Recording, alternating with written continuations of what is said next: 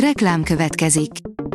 A műsort a Vodafone Podcast Pioneers sokszínű tartalmakat népszerűsítő programja támogatta, ami azért jó, mert ezzel hozzájárulnak ahhoz, hogy a felelős üzleti magatartásról szóló gondolatok, példák minél többekhez eljussanak. Köszönjük!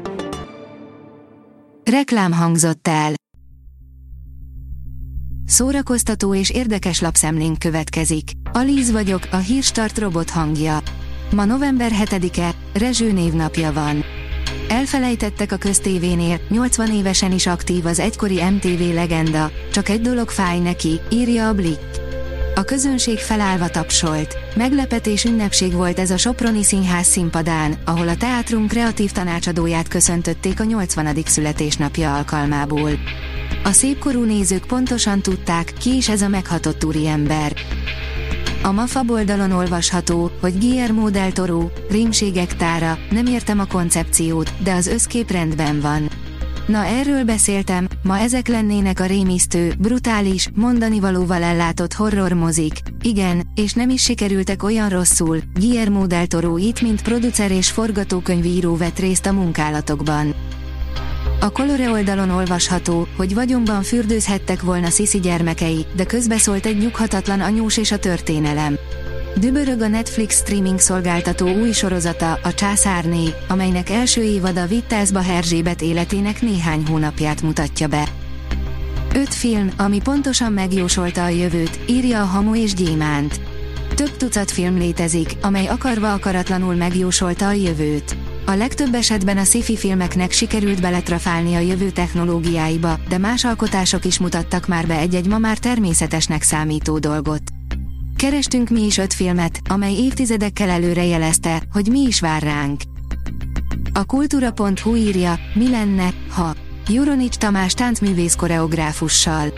A saját életét legszívesebben fentezi akciófilmként látná viszont, míg a főszerepet is eljátszaná, mondja a Szegedi Kortárs Balett művészeti igazgatója.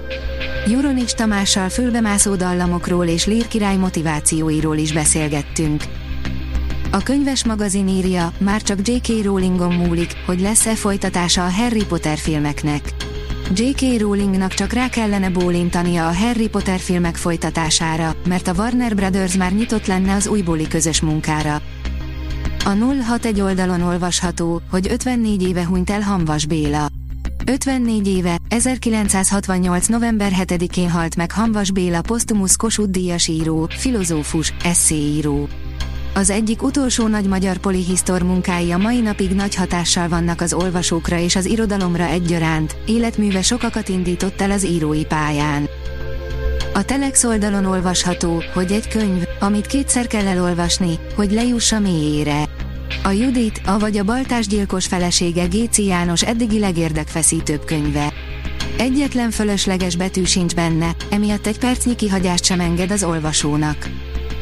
A színház online oldalon olvasható, hogy Jó gyerekek képeskönyve Szikszai Rémusz rendezésében készült Tatabányán. 2022. november 2-án tartotta a Jászai Mari Színház a Jó gyerekek képeskönyve című előadásának olvasópróbáját. A produkciót Szikszai Rémusz rendezésében láthatja a tatabányai közönség. Az Amsterdami koncertrebáuban lép fel a Nemzeti Énekkar, írja a Papagenó. A Nemzeti Énekkar Jörg Widman nagyszabású oratóriumában vendégszerepel november 12-én a koncertrebáuban.